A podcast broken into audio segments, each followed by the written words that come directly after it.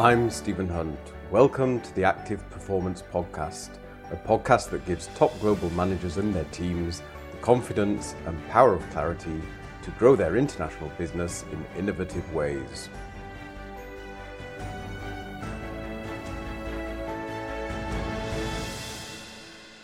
This week, building trust across global locations. How do you build trust when you've got a new team that's split across multiple countries?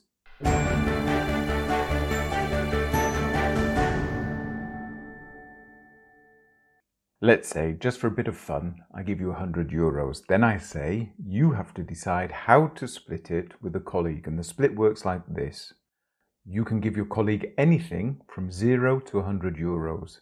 After you've decided, your colleague can accept your offer or reject it. If your colleague accepts, you both get the agreed amount. So if you say 1 euro and your colleague accepts, colleague takes 1 euro and you keep 99. But if your colleague rejects your offer, neither of you get any money.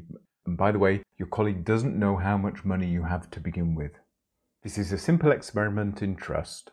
Above all, it shows that trust is emotional between colleagues, it's not rational. The rational solution is for your colleague to accept anything above zero, because your colleague starts with nothing. So even accepting one euro gives them more than they started with. They have one euro more than they did five minutes ago. But people aren't rational when it comes to trust. And I've repeated this experiment with different nationalities, with top managers, middle managers, employees, suppliers, and the results don't change. On average, your colleague accepts your offer when it's at least 30 euros. So you'd keep 70, they get 30. Any offer below a third is universally seen as unfair. People would rather walk away with nothing than let you get far more than them. Being fair Treating people equally is a massive driver with trust, and we'll come back to that in a moment.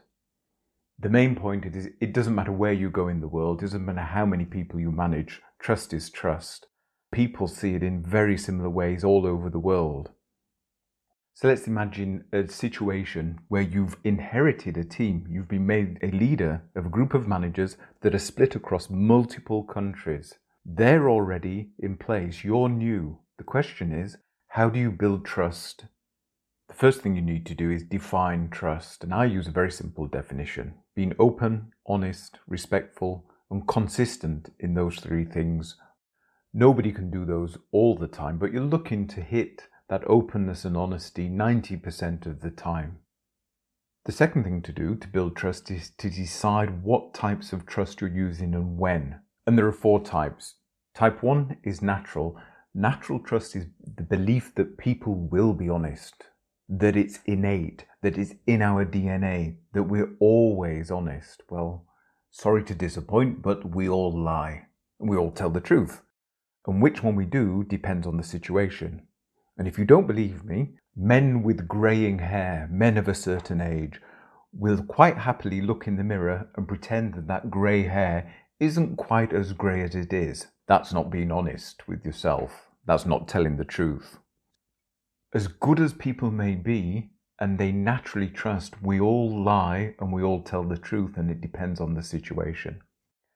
Type 2 is legal, and that's contracts. With contracts and trust, it's important to remember that a contract can't cover every possible action and every possible outcome. So it's the trust of last resort. It's the trust when all other types of trust fail. And anybody who's had a contractual dispute with a supplier or a customer or an employee will tell you just how painful those breakups can be. More to the point, contracts don't tell us how to expand and make the most of a relationship that's going well. So contracts are useful when there's negative trust. They're not so good at building up positive trust. The third type of trust is relational. So it's in the relation. There's a connection between people. And there's lots of things you have to do. Amongst them is listening to the other person, understanding what they need from the situation.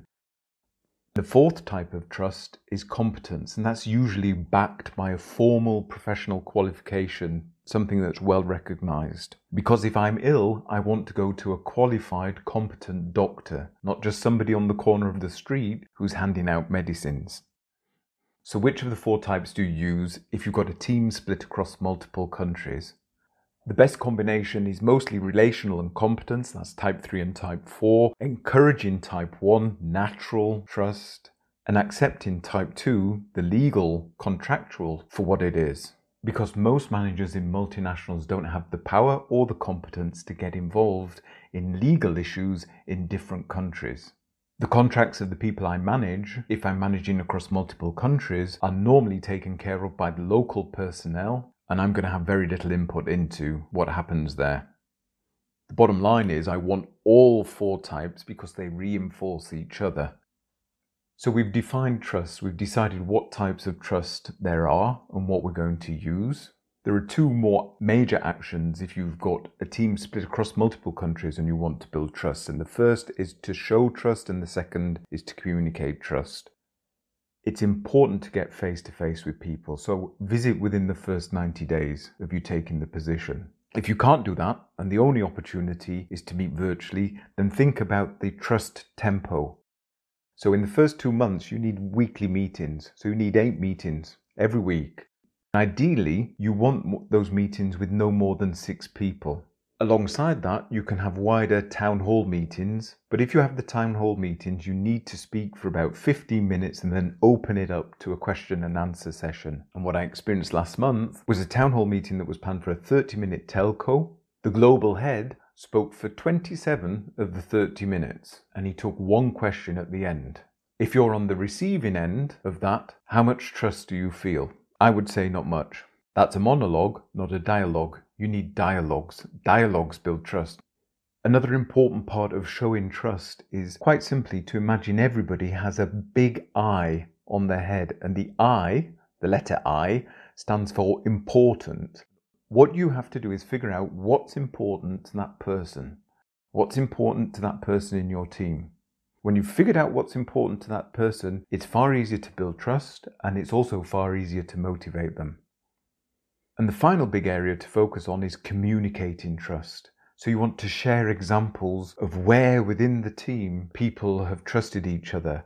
You want to also congratulate people personally. And what's important is that people are moving forward. It's not important that every global location is at the same level. What you want is progress towards more openness, progress to more honesty.